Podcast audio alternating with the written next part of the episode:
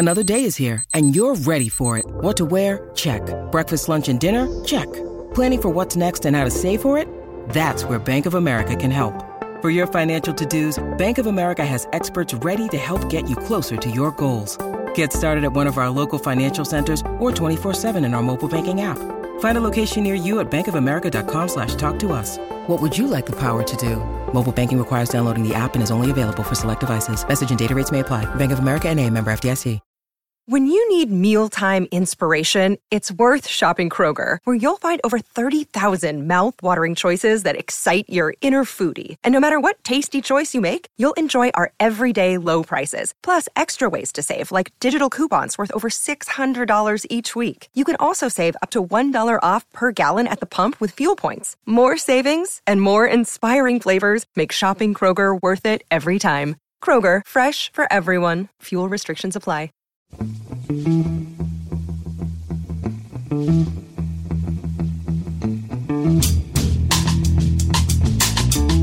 Hello and welcome to The Price of Football, the podcast that follows the money behind our beautiful game. And just for today, thinks UEFA took sweet, sweet revenge on Man City via the medium of VAR. I'm Kevin Day, and over there in Sussex is Professor of Swearing and expert in football finance, Kieran Maguire. How are you, Kieran? I'm grand, thanks, Kevin. Uh, it's looking like Armageddon outside, in weather-wise, but uh, other than that, all's good. Yeah, that's it's really annoying. My wife's in Birmingham. It's pouring rain there. You're in Sussex. It's pouring rain, and it's it's like a little burst of sunshine here, which is really annoying me. Now, um, Kieran, I don't want to be childish, but producer Guy, I can be if I want to, but producer Guy, as you know, is away in the Lake District. So we have to record and edit this one ourselves. So I reckon we could probably fill our boots on this one. oh, joy, joy! This, it could be fun. This yeah. Be fun. Do you know how to edit, by the way? Oh yeah, yeah. Oh, you no do. Problem. Oh, great. Okay, yeah, yeah. fine. Really? You, you are multi-skilled. That's, that surprised me. I thought we might have to get Big Dave out of prison again just to do it. um, it's, it's Monday, Kieran, so that means it's questions day. But as ever, we do have a couple of news stories. I think Guy must have had the caravan hitched up ready to go because the first news story simply says "Big Six kits?" question mark. Yes, um, as you know, it's uh, kit kit release season. Uh, and everybody gets very giddy, and we, and we all become experts on, on colour schemes and so on. Um, but I, I, looked at it from a, from a numbers point of view, as as, as, as I want. And um, if you're a Big Six fan, and some people will say, well, they deserve, um, you're going to be paying on average £63.66 for your kit. But if you support any of the other clubs in the Premier League, it's only 50 for only 55, but that's still mm. a ridiculous price. Um, so yeah, big uh, big six fans are paying on average eight pounds uh, per kit, uh, yeah, per shirt. Um, I think it's only Newcastle uh, are the only non-Big Six team to be charging more than sixty pounds, effectively charging Champions League prices for uh, Steve Bruce and co. Uh, and Mike Ashley. Um, yeah, pr- prices have gone up significantly this season. It would appear. Uh, and, and, I know we, we can always say, well, hold on, yeah, we, are grown ups. Nobody's forcing us to buy these things, and and say no to pester power from kids. Mm. Uh, you know, if, if they do want one of these new things, but it used to be that a kit, a home kit would last you two years, and an away kit would last you two years, and effectively they'd alternate one each year. But now we're having two or three changes every single season, and it does appear uh, whether it's a, whether it's coming from the clubs, whether it's coming from the manufacturers um, that, that, there is this increasing desire to, to extract as much cash from us as possible through merchandise. Yeah, it, it, funny enough, well, I think that explains the continuing success of um, retro vintage shirts as well. You see as many fans wearing those as you do wearing the modern shirt. But we've got a question coming up basically uh, in the pod about kits, and, and we also had somebody, uh, a regular listener of ours called Jed Dye, um, I, I, think there's enough interesting kits for us to add this to our list of specials because I think that the the process, the progress whereby kits get made, whereby they get you know chosen, whether it's by a chairman, you know, at Palace he's very hands on, whether it's by a fan occasionally, or whether it's by a committee, and then how the kit gets manufactured and how basically it makes its way from the Far East where it will inevitably be manufactured for peanuts. And then the further west it goes, the more expensive it becomes. So I think that's something we need to to look at as well. But um, in the meantime, Kieran, ominous noise is coming from the Wigan administrator. Uh, yes, uh, the, the, administrators p- published a report on Thursday night. Um, now, officially, this is only available to creditors of the club, but I managed to get the password for it and, and downloaded it. How did you do that? I've got I've got family connections. You know, uh, sort of you know, yeah, uh, yeah. When, when, when you've got uh, when, when you've got children, they, they, know how to hack everything. So sort of just just pass it across to one of the offspring. There's some strange things involved. The, the administrators have effectively set a 31st of August deadline because what they don't want to do is for Wigan Athletic to start the season and then the the, the, uh, the administrators themselves who who don't get any money. Remember, they're not generating money themselves apart from player sales um, and the money they get from the EFL. And they've, they've quickly worked out they're going to be losing money. Um, yeah, they don't want to uh, take on the contracts of the players or the other staff. They're a firm of accountants. Um, so that they are sort of hinting that if they've not sold the, the club by the 31st of August, um, there is a chance uh, that the club could be effectively put into liquidation as opposed to administration. And for those of the people not familiar with the, the, the difference, um, the administrator is a bit like an A and E surgeon who's you know somebody's been wheeled in, and, and and the job of the administrator is to try to keep that person alive and, and, and get them wheeled out, mm. you know, go, go back to. Uh, go back to some form of normal life. Whereas, whereas the liquidator, he, he's the undertaker. Yes. Um, so you know, it, it is uh, it is a concern. Uh, some people said, has it could it be scare tactics by the administrators? Well, it, it could be, but you know they they, they genuinely want to, to pass this one on. They've already racked up over one million pounds in fees um, since Wigan have gone into administration. Um, so yeah, the clock is is ticking and it's ticking fast uh, with, with, regards to, to their commitments.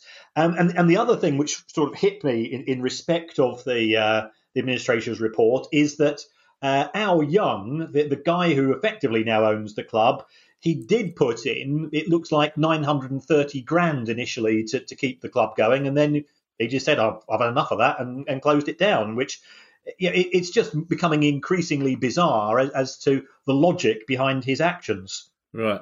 I, have actually written down is this an administrator tactic because it occurred to me that we talked uh, uh, only a week ago about there being several interested parties. So I wondered whether this was a hurry up to those parties, or as you say, it's shock tactic, or whether it's actually genuine fear on the administrator's part. Well, well, I mean, the, the administrators did say that uh, yeah, they've had a lot of tire kickers around, so they'll only let people into what's referred to as the data room, which contains all of the, the details of the club's accounts and so on, if people put down a non-refundable deposit, right. um, which which you know I think got rid of quite a few uh, of the interested parties. Somebody did come in with an offer which was sounded acceptable, but once the EFL docked Wigan 12 points and put um, Wigan into League One, that offer was then revised by the bidder. Um, and, and, apparently, the, the, revised figure was so derisory that the uh, the administrators told them to uh, you know go down their own end of the street with regards to that one. So it's uh, it, it's not looking great. Uh, I'll, I'll, I'll, see if I can get the administrators onto the show in the next fortnight. Uh, that they have been actually pretty uh, pretty good in, in terms of public relations. Um, to see if we can get an, any update, uh, you know, and sort of ask them one or two technical questions as well. Yes, and credit where credit's due. Well done for not swearing then when you said the, the other end of the road. That's very good. And I believe as well that uh, if any interested parties do want to get in the data room, just have a word with one of your kids by the sound of it. They'll probably get you, won't they? Um, now, Mesut Ozil has issued a statement, or to some Arsenal fans, it's more of a threat, which says he will stay with Arsenal, and I quote, through to the last day of his contract in June 2021. How much will that cost Arsenal and him? Um, well, it will cost Arsenal somewhere in the region of 17 million pounds. Uh, that is his annual salary, um, and, and this is this is sort of a legacy of what happens when players get into um, the last year of their contract, and, and, and clubs have now got to juggle two things. If if the player goes away on a Bosman, if you look at the total cost of employing a player, it's the transfer fee plus his wages. So uh, Mesut Ozil uh, originally joined Arsenal in the summer of 2013. He signed a five-year deal. Um, Arsenal have prevaricated on many deals, so it got to January 2018, um, and he still hadn't renewed the contract. His value was effectively close to zero in the transfer market because at, at that stage he can start talking to other clubs. So Arsenal came in with a new three-year extension on his contract, which uh, more than doubled his wages. It, it put him on, on around about 17 and a half, 18 million pounds a year. Um, but of course, now his his relationship with the club appears to have soured somewhat. He was he was a player who refused to take the 12.5% pay cut mm. uh, that, that, other members of the squad have taken. Um, and, and, there are huge similarities here, I think, with, with the likes of Gareth Bale and, and David De Gea. Uh, you know, Gareth Bale has, uh, you know, he's on a 30 million pound a year contract. If, if truth, uh, if, if, rumor is truth, should I say, um, in terms of what's being quoted in the press.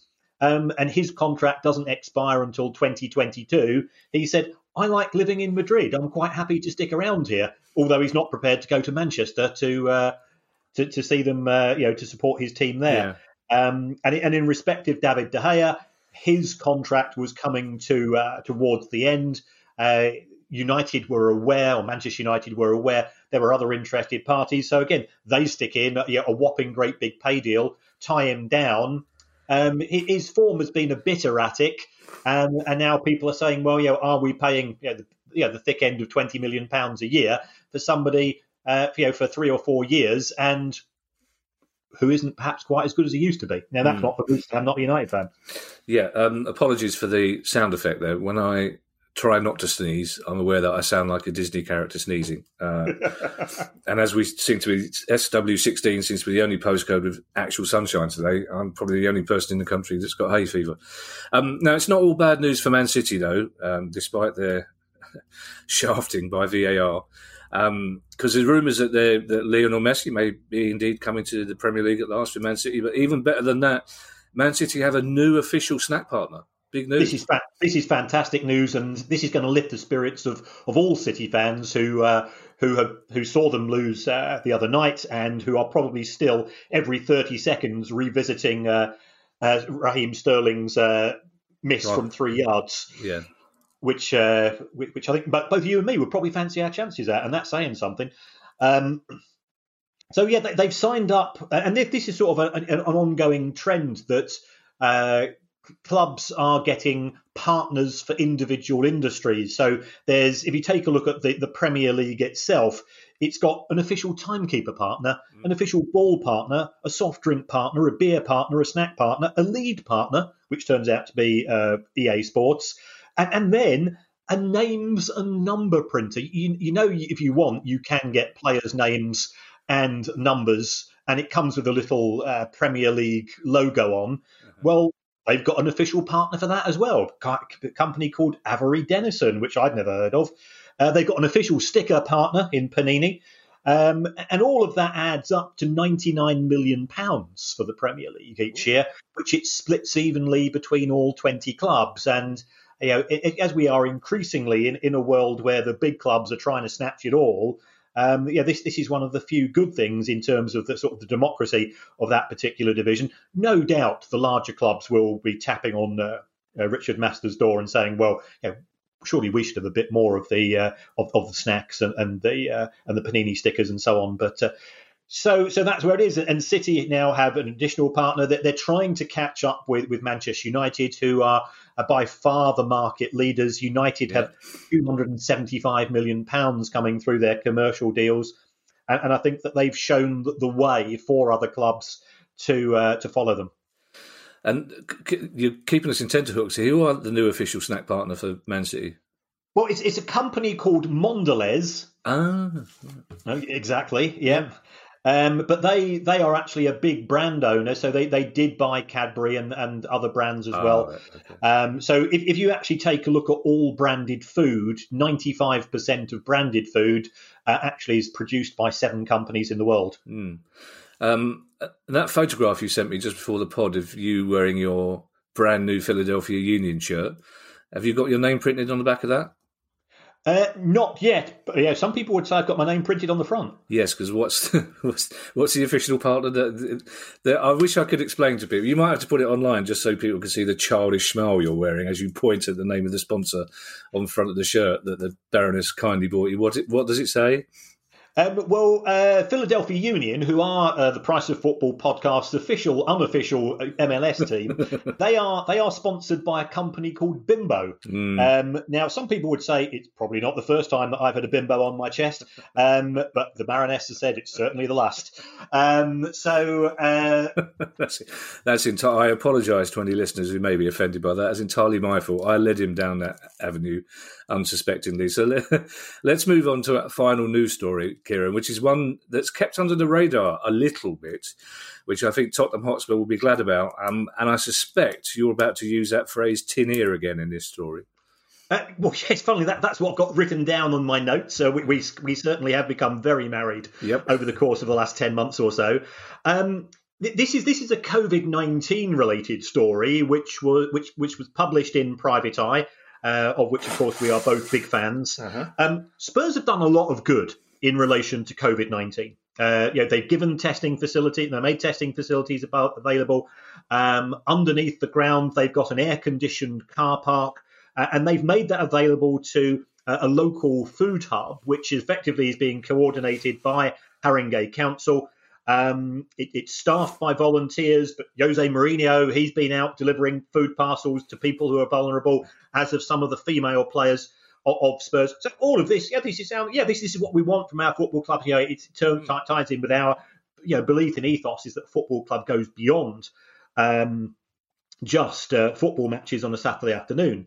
Um, then we come to a couple of negatives. You know, Spurs did adopt the furlough scheme and they they reversed it due to fan pressure, and, and, mm. and they were fairly mealy mouthed uh, when they did reverse it. There were sort of you know, mutterings and grumblings taking place.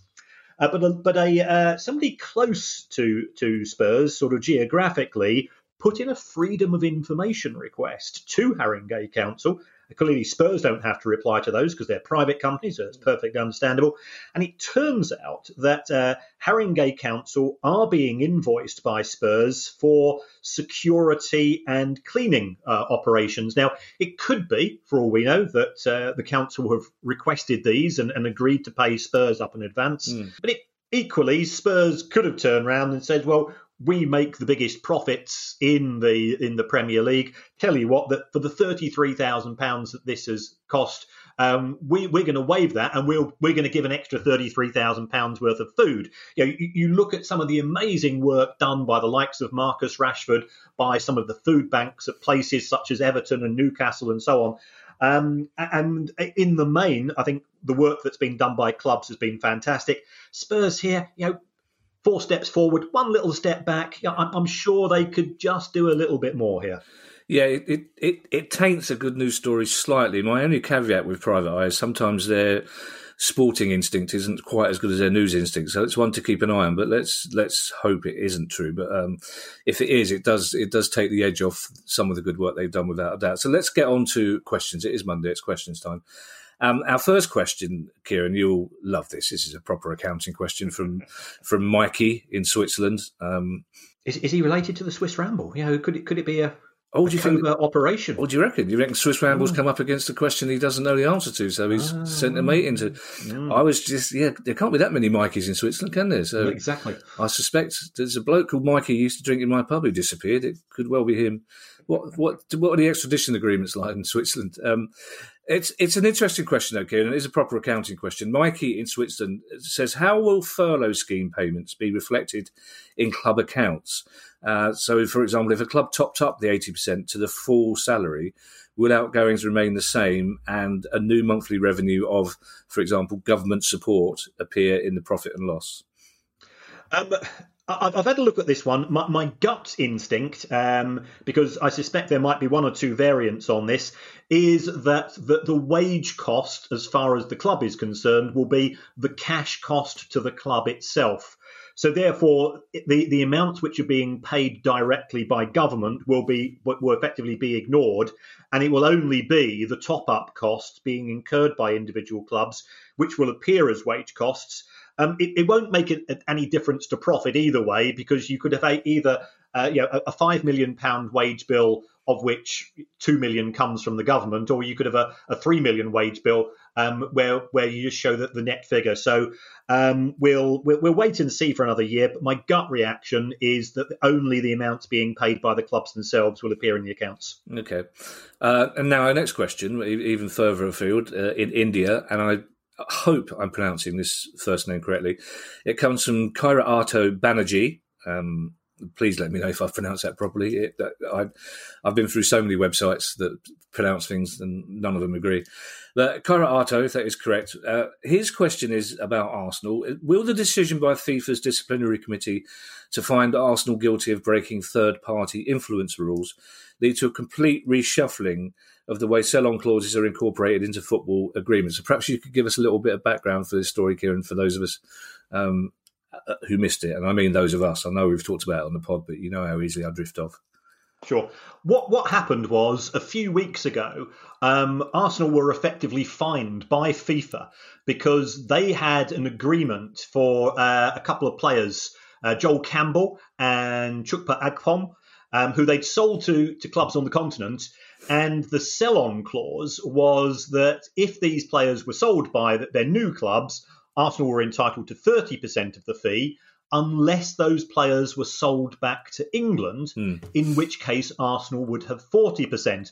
So, so FIFA concluded what Arsenal were trying to do, they were trying to subtly prevent any future competition for themselves because if these players uh, did progress, and you know, I, I, did go on record as saying that Chukwuemeka Akpom was the worst player ever to put on a Brighton shirt uh, at the Amex uh, in the Amex era, and, and believe me, he's, he's, at a, he's at a few good ones for competition there. So I'd be surprised if he came back as, as a Premier League player. But um, by making it 40%, effectively what Arsenal were trying to do is to discourage their existing clubs, which I think are in Greece, from selling back to uh, clubs in, in the UK. And this was deemed to be inappropriate because it's it's influencing decisions which, to which Arsenal really should have nothing to do with. Um, could it result in in a change in the rules? I think it's highly unlikely because what appears to have happened is that as FIFA have fined Arsenal in respect of this, it would indicate that the existing rules seem to be working uh, quite well, and, and, they will act as a dis, uh, as, as, a disincentive for clubs to put similar clauses in contracts because they know that once that those once those contracts uh, sort of go into the domain of football, they'll be found out, and, and therefore they'll either be fined or they'll be forced to reverse them. That leads us nicely into a question from Ross Wood. Um, which I think is a very interesting one. I'd be interested to hear what you say about this, Kieran. Actually, I, I, I, could have phoned you up and asked you, but I thought we'd share it with the good people who listen to us every week. Ross's question is: Given the scale of agents' fees, so for example, twelve million pounds in the Timo Werner deal, which on the face of it is part of the release clause and roughly twenty percent of the fee, in what way is that different to third-party ownership? Right, I, I had a long think about this one and, and did did quite a bit of research on it. Um, third party ownership is where you are entitled to money from one deal only. So if, if you take a look at the um, when when Tevez went to uh, West Ham, um, there was a third party ownership there where the selling club and the, these third party people and, and, the way that third party ownership works is this is quite common in South America, mm. whereby an individual will come along to a club which isn't particularly well off financially and says this we'll pay a proportion of the player's wages. We will uh, give you some assistance in terms of his development. And um, for that, um, as, as we are contributing towards his wages, um, when you sell him, we're going to be entitled to 30%, 40% of the fee. Um, and so, so that's uh, that's that's the position of third party ownership. When it comes to an agent, the thing about Timo Werner's agent, not only does he get a slice of the deal, he'll also be getting a slice of Timo Werner's salary um, at Chelsea, which is likely to be sizable. Um, and also, he will be able to renegotiate uh, on behalf of Timo Werner his next contract. And if Timo Werner doesn't like it living in, in West London, then he can potentially, you know, in a couple of years' time, start to agitate for his client to move on. Mm. So an agent relationship tends to be longer term in, in respect of the player's um, overall career. Hi, I'm Steve Lamacq, and every week I'm joined by Music Ally's Head of Insight, Stuart Dredge, on The Price of Music, the weekly podcast all about the money behind the music industry. In each episode, we discuss the very latest goings on in the music business and dig into the finances behind the big stories. So, whether you're a music lover who just wants to know more about what really goes on in the industry, or you're an aspiring musician, manager, or label owner who wants some inside knowledge on how Spotify's financial model really works, or what the future holds for independent live music venues, this is a show for you. Subscribe to The Price of Music in your podcast app now. See you soon. Hmm. That's interesting. You can see where I mean Ross is right. The distinction are quite blurred there, aren't they? It's a, um, is it is it only in Europe, kid, that third party ownership is not allowed? Uh, yes, it, it is a UEFA rule. Right. Um, it, it is uh, it, it is still existing in South America, in Asia, uh, and, and Africa, and so on. Um, and it, it does have some merit. I mean, uh, also it makes you feel slightly uncomfortable because mm. you know we're, we're, dealing with young men who are normally sort of you know teenagers. Um, you know when, when does third party ownership become slavery uh, in terms of quite often the, the the third party will be putting all the pressure in respect of the transfer, and it could be that the you know the lad wants to stay in South America because it's where his friends and family are, and so on um, and he, he, he might end up having relatively little choice in the matter in terms of his future career. Yeah, it, it's always had slightly sinister overtones for me, I have to say, because you you genuinely, in a lot of the cases, don't know who the third party is, which worries me. Um, but Kieran, I've got some good news for you now because we're having a little trip down the East End, so be prepared to wipe away a, a manly tear as we as we walk through your old haunts and your family's old getaway routes. Um, Stephen Stephen Purton is a I nearly said Orient family. They don't like that. They they want the proper name. They are currently late. Orient have been through some names in their past history. Um, uh, but at the moment, they're Leyton Orient, and Stephen Purton reminds us that Leyton Orient was saved from near extinction a while back by Nigel Travis and Kent Teague, uh, who he refers to as two heroes.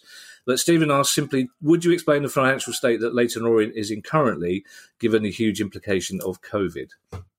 Right. Uh, if you take a look at Leyton Orient, uh, they, they, went from uh, Barry Hearn, um, who uh, who I have one or two stories which I can't re- can't repeat on air. Um, and they they then had a, another then an overseas owner who who seemed to be getting through managers at an alarming rate.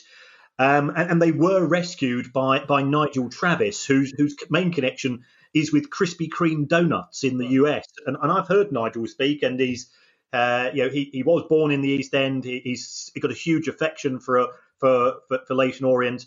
Um, but if you take a look at uh, the club accounts, um, and their abbreviated accounts, which, which you know gets me in another soapbox, mm-hmm. um, they, they've been losing on average fifty thousand pounds a week for eight years. Oh, wow. So yeah, that is pretty significant for a club which is you know it, it's bumped around in in League One, League Two, National League, and so on. Um, you, have got to give the new owners credit so that they certainly have the club moving in the right direction. Um, we are now starting to see the club spend money on transfer fees. They did that last year uh, in a division where over half the clubs didn't spend a penny. So uh, I think things are moving forwards. Um, but as Stephen uh, says, uh, you know, the new owners, I think the fans have a lot to be to be uh, thankful for. They appear to have opened up lines of communication as well, uh, which is something we're always in favour of, rather than sort of you know just uh, anodyne press releases every few months. Uh, that you see, that you see in respect of other clubs. So, uh, Leyton Orient finances they're finding it tough, um, but they have a benevolent dictator, which is my favourite form of ownership. Yeah, you're a big fan of the benevolent dictator, aren't you? You, oh, very much so. Yeah, I think you're at heart you're a benevolent dictator yourself, aren't you? With when the Baroness is out for the day, anyway. Um, West Ham over Land and Sea Forum tweeted to ask. Uh, again, it's an interesting one. It's something that hadn't occurred to me. Do, do West Ham get all, some, or none of the catering money at their new stadium? Right. Um, as far as the London Stadium are concerned, we, have got we've got third parties here. Um, we've we've got the landlord uh, E20 uh, LLP. Mm. We've then got the people in charge of catering, who are a company called London Stadium 185. They've got a 25 year exclusive deal, and then they've got the people who have effectively they've outsourced the catering to, who are called Delaware North. So you've got lots of fingers in lots of pies. um, Very good. Thank you. Um, so, in terms of West Ham, overall, their catering income um, works out as uh, around about six million pounds a year is the estimate, um, of which West Ham Football Club get around about thirty percent of the profits after the first five hundred thousand pounds worth of profit. So you, you, put that into a spreadsheet and you work out the costs of yeah the, the cost of the food, the costs of uh, yeah, the cost of cooking the food, the cost of staff, and so on. I don't think West Ham are going to be making a lot. Um, I think the landlords claim that they made around about 600k in profits. That's E20 last year. Um, I, I'll be surprised if West Ham were making more than that. Right, and there's no distinction between profit made on match days or non-match days. I mean, I know there's not a lot of non-match day income at the moment, but when things are back to normal, it's it's exactly the same for both situations, is it?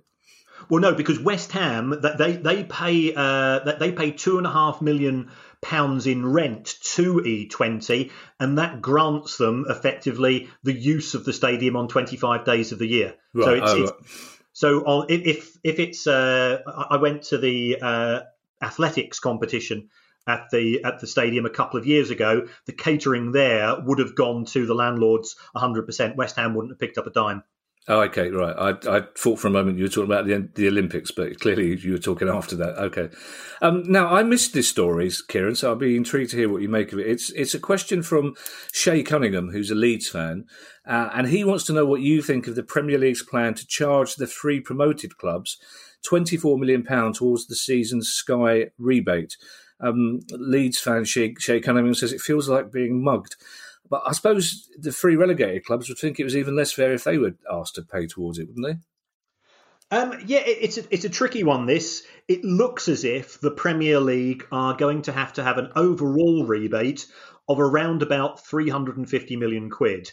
Now, what they've managed to persuade the, the broadcasters is rather than that money be subtracted from 2019-20, where you've got clubs also, of course, missing out in terms of match day income. And match day income varies on a match by match basis. You've got a club like Bournemouth who makes probably about 250k per match to the likes of Manchester United who make 4 million.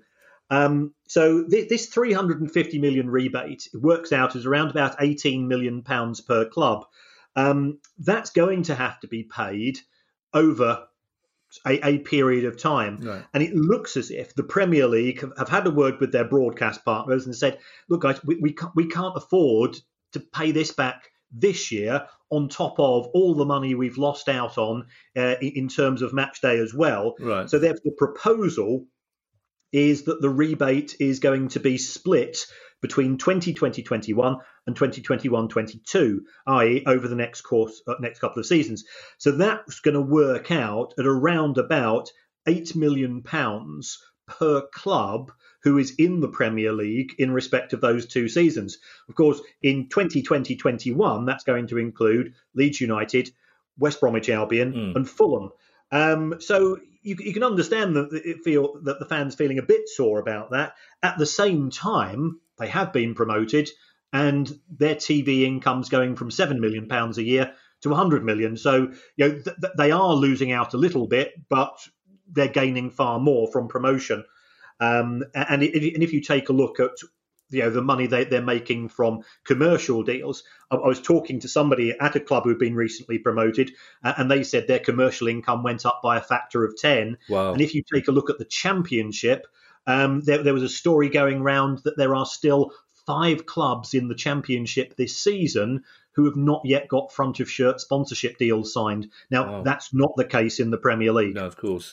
Well, I, I, think as well it'd be some consolation for Leeds fan Shay Cunningham that I, I'm guessing we'll see more of Leeds on BT and Sky and the BBC than we will of, of Fulham and West Brom because they're a huge brand with a global interest, aren't they? So there, there will be a lot of broadcast coverage for them, and therefore a lot of money from sponsors, etc. Now, um, our next question comes from XX Morten Matthias in, in Denmark. Now, Morten, if you're listening, and I sincerely hope you are, why wouldn't you be? I don't know why producer guy has put XX down in front of your name. It could be that he was ordering a T-shirt at the time. I don't know. Uh, it, He's very slim, his producer. Well, well that's that's what made me wonder. It might be that somebody at Amazon is going. Uh, we seem to have a question here from Morten Mathiasen in Denmark. Um, I, I, generally don't know uh, why X. It, it, could be your name, XX Morten. In which case, I apologise. But Morten's question is a very pertinent one. I think um, he says. Um, many lower league clubs list cost of testing as a reason for not playing. But testing is publicly available, says Morten, and nowhere near close to capacity. So why can't staff and players at clubs in the lower leagues use free public facilities? Now, it, it's such a good question. Maybe XX is code for this week's top tournament winner because well, guys, that's for you to decide. That's for you to decide, Kevin. In the absence I, of Guy, I, have told Guy I'm not taking that responsibility on myself. I'm not. I'm not going Sophie's choice on any of the questions that I love. Um, Guy's obviously forgotten about in his headlong rush to the Lake District, but so maybe XX is code for that. I don't know, but it's it's an interesting question. I mean, as he says, the, the public testing facilities it seems aren't being used to full capacity. So why can't the likes of Forest Green troop down to the local car park and get the test there? Well, uh, testing is now available to the public. Um, if you take a look at when football was abandoned, which was was March, and then the decision to to, to terminate the leagues in in the form of League One and League Two, it wasn't available um, for public testing. It, the focus was on uh, frontline workers. So so it, it is now available, so clubs could take advantage of it. Um, but there's a couple of issues. First of all, we, we've got the, the speed at which you get your results. If you go to some of these uh, mm. private clinics, you will get your results back quicker. And then there's the frequency. Now, I, I, don't, I've not looked at the, the details in terms of public testing, but I'm not convinced that you can actually go there twice a week, right. um, as is the requirements, I think, in order to play football once again. Um, you know, it could be that you are capped that you can only go once a month or something of that nature, or if you've been in contact with somebody that that has COVID nineteen. So th- those will be the issues. But certainly initially, w- when football was trying to come back, and the the uh, the some some of the owners of League One and League Two clubs were were looking, you know, and the cupboard was bare. No money's coming in. Yeah. They, they still had to pay some wages, um, e- even if they were furloughed. Um, and, and, on top of that, this was just an additional cost as well. Uh, I, I, think those costs, by all accounts, have come down. I was talking to somebody this morning who who uh, is connected with a with a local uh, club here in Sussex. And so, yeah, so what, what's happening with you guys? Uh, and he said, well, we're going full steam ahead as far as next season is concerned. Um, you know, we, we don't have to do testing. Um, you know, in, into the same extent, and uh, you know, a bit of social distancing for fans, and you know we, we should be okay. And that's now that's far below sort of national league level. Sure. But it does show that th- things are starting to, to, to move forwards. Uh, I, I, saw that my local cricket club were out playing yesterday, which was which is fantastic. You know, it, it's good that some form of normality is taking place, and you don't need COVID nineteen testing for things of that nature as well. Yeah, of course you've got a local cricket club. I'm guessing that your local cricket club is probably my local cricket club, basically about fifty miles away. um, yeah, I, am guessing as well. I imagine the the Premier League and the EFL protocols around testing are, are much stricter than marching your players down to a public test. Probably insurance issues as well. But it's if anybody out there knows differently to us, then please let us know. But it is encouraging, Kieran, to hear you say that about sport, even at a local level. Just as I was very, very encouraged to see people in the Crucible Theatre last night as well. It kind of that lifted my spirits immensely, I have to say. Uh, James Linus asked our penultimate question, uh, and James Linus is asking Kieran about EFL chairman Rick Parry, who has once again voiced his opposition to the Premier League making parachute payments to relegate teams. Uh, relegated. I tried so hard to pronounce the T there that I made a double glottal stop. Relegated teams, um, which distorts competition in the Championship and uh, even in, in, League One with some circumstances, as in Sunderland. Uh, James says, couldn't the EFL deal with that by making it a condition of membership that any club who does get relegated with the parachute payment has to distribute a proportion of it across the EFL? Well, that would be interesting because ultimately it's the Premier League's money. Uh, yeah, the, the, the, prem, the parachute uh, yeah, payments are paid by the Premier League to their members, or rather their former members.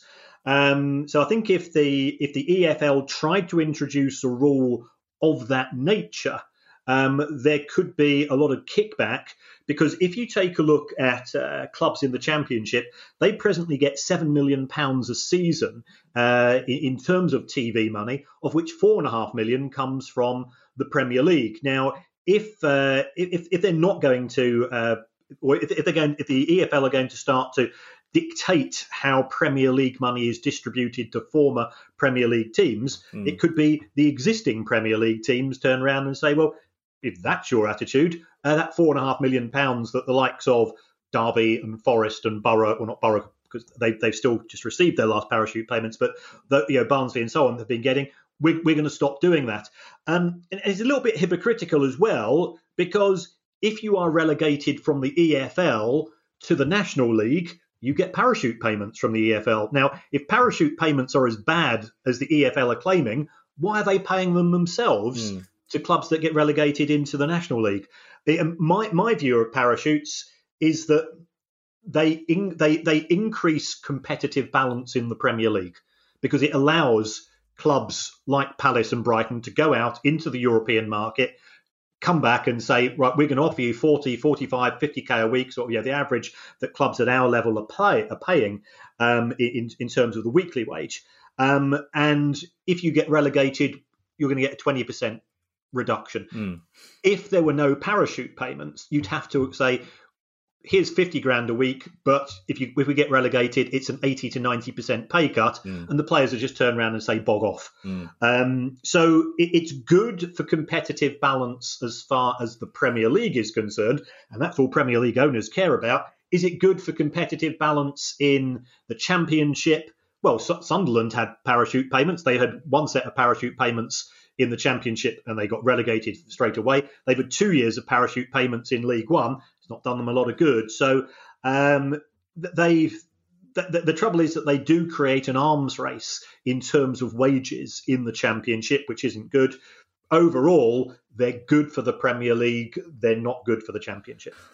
It's interesting that you mentioned Sunderland because I've I've got in brackets Sunderland scenario because in, in five years' time, when there's a, um, a salary cap in, in League One, you could have a club that's relegated two seasons running as Sunderland were, who get a parachute payment and haven't got wages to spend it on, essentially. So they'll be sitting on a lot of money, which they will then spend on players rather than players' wages, I guess. Yes, but remember when, a when a club is relegated from one division to another, you ignore the player's actual salary and you put in its place the average salary for the division to which he's newly entered into. So therefore, if, if you've got um, who was it? Jack Rodwell was on was it seventy grand a week, no relegation clause.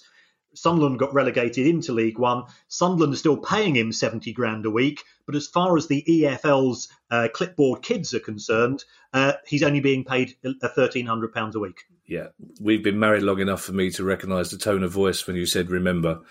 that's that's a remember which indicates that you've told me that before several times, and I haven't remembered. That's the, that's the tone of voice Ali uses when I put the teacups with the handles facing the wrong way in the dishwasher. Oh, that is dangerous. That is Kevin. Yes. Oh God, it's fucking Tetris. Um, uh, our final question comes from Alan Bunce. Now, I suspect Alan may have been waiting a couple of weeks to have this question answered because it indicates that the season was just finishing. I apologise for that, Alan. We do have an awful lot of questions, and sometimes the more topical ones go to the top of the list. But um, I'm very pleased you asked this because it's an issue, um, one of many, I have to say, that drives me up the wall. As Alan says, is there a financial reason why clubs often wear their second kit at away matches when the first kit doesn't clash? And he's a Reading fan, so he gives the example of Reading wearing black at Luton instead of blue and white hoops, which don't clash with orange, obviously. So, is there a reason for this, Kieran? Are, are they showing? Is this, is this anything to do with sponsorship? Is it do you do you have to wear the away kit a certain amount of times for sponsorship deals, or is it just that they love showing off their black kit? Um, no, there there is no hard and fast rule. There used to be an eight game minimum rule in terms of wearing an away kit, oh, okay. uh, but that rule has been abolished, is my understanding. Um, having looked at the rules in detail, and by gum, there, there's a number of uh, the number of sub clauses uh, in terms of this. You've got to look at some of the things such as um, do the cle- cleaves, do the sleeves clash? So if if uh, if I look at say West Ham versus Brighton, I'd say well yeah we play in blue and white stripes. West Ham playing claret and you know, it's mainly reddish, mm. um, but that we wouldn't be able to wear our uh, away kit because we've got blue sleeves, as have West Ham. And for decisions such as handball and offside, if you think about it from the linesman's point of view, it's actually very difficult. So um, that, that's one of the considerations which is taken into account. Also, you've got issues in terms of shorts and socks. That again, from a from a uh, offside point of view, it's a lot easier if, if, from a linesman's perspective if you have um, socks which are a different colour. So, yeah. so that could be taken in consideration. But whilst we're on the issue of colour kits, I'm speaking as a colourblind person. Why are there so many matches taking place where you've got one side in red and one side in green? Because you know it's it's absolutely ludicrous. It, it affects ten percent of mm. uh, who are colourblind, who are red green colourblind. And I'm mm. pretty, I'm horrendously colourblind. Although uh, I owe I owe my wife uh, my wife's seduction to my colour blindness because I was uh, I, I, was trying to buy a matching tie and shirt for a job interview, um, and I, I, went up to this woman in Marks and Spencer's who just happened to be the Baroness and said, and this is this is as good an opening line as you could possibly want. Um, excuse me, could you help me? I've got a job interview. Could you help me choose a matching tie and shirt? I'm colourblind. Um, oh lordy. Yeah, and then and, Dick, and, the rest is history. Yeah, and then Dick Emery came in and interrupted you. That's um, yes. Well, that's that, that's up there with. Uh, um, I don't know if I should tell. I will tell you this because it, it cheered Ali up. Martin Keown, Ali was working in pantomime in Oxford last year, uh, and Martin Keown came up to her in the shoe department of a department store and said, you look like a woman who knows her way around Dr. Martens. Should I buy these? Which is um, it's, it's so it's so romantic that you went up to a, a complete stranger and said, "I'm I'm trying to." the fact that you, you, you wanted your shirt to match your tie is so touching to go with your safari suit back there in the seventies. Um, isn't it? I just think talking about back there in the seventies, just do what we used to do in the seventies. If your socks clash, put different colour socks on have your normal what? kit and then have your or, or, just put blue. Yeah, I used to love it when, for no apparent reason, Palace would trot out an away ground in you know red and blue shirts and black shorts for no reason. You know, just used to make me laugh. I'm, I'm with you, but I think officially now you have tiered you know kits. Mm. Um, yeah, and, and Palace have got have they got red in each of their kits this season? They've got red and blue in each of their kits as well. The, the, oddly, the, the, black the black kit and the away kit and the white kit both have red and blue stripes on, which is um, uh, yeah, good for branding, but not brilliant for choosing an away kit. But there you go. Um, it, it, it, Alan, thank you for that question. It, started a discussion. I, I didn't know where it was going to end when Kieran started talking about the Baroness and colour blindness, but there you go. For once, it ended uh, without an R18 certificate. Um, if you do have a question, it's questions at priceoffootball.com, and we will be back again on Thursday. Uh, with our usual news pod. So, and let's finish with Kieran's usual message to you all. Uh, well, stay safe, ladies and gentlemen. Uh, and also, if you do enjoy the show, uh, if, if you could give us a review using the Apple purple icon, we, we, don't understand how it works, especially me and Kevin. We've got no technological skills whatsoever. Uh, but we've been told it's good for business, um, which might mean that at some point in time we might actually be paid. Um, yeah, we, uh, yeah, we can say that. It's because producer guy's not listening to this, is he? He's away on his trip to the Lake District that we've paid for. yes. Yeah, who knows? Yeah, we, um, could be, we could get paid a going wage. That'd be nice. We're not even on sweatshop money. Um, and, and, in terms of uh, the best question, um, I, I, think Alan's question on kits was was an absolute cracker. So, uh, Alan, if you, if you want to drop us a line at uh, questions at Price of Football, send us your address and uh, I'll send you out a colour coordinated set of Price of Football top trump cards. Colour coordinated, the very best. Thanks, everybody. See you soon. The Price of Football.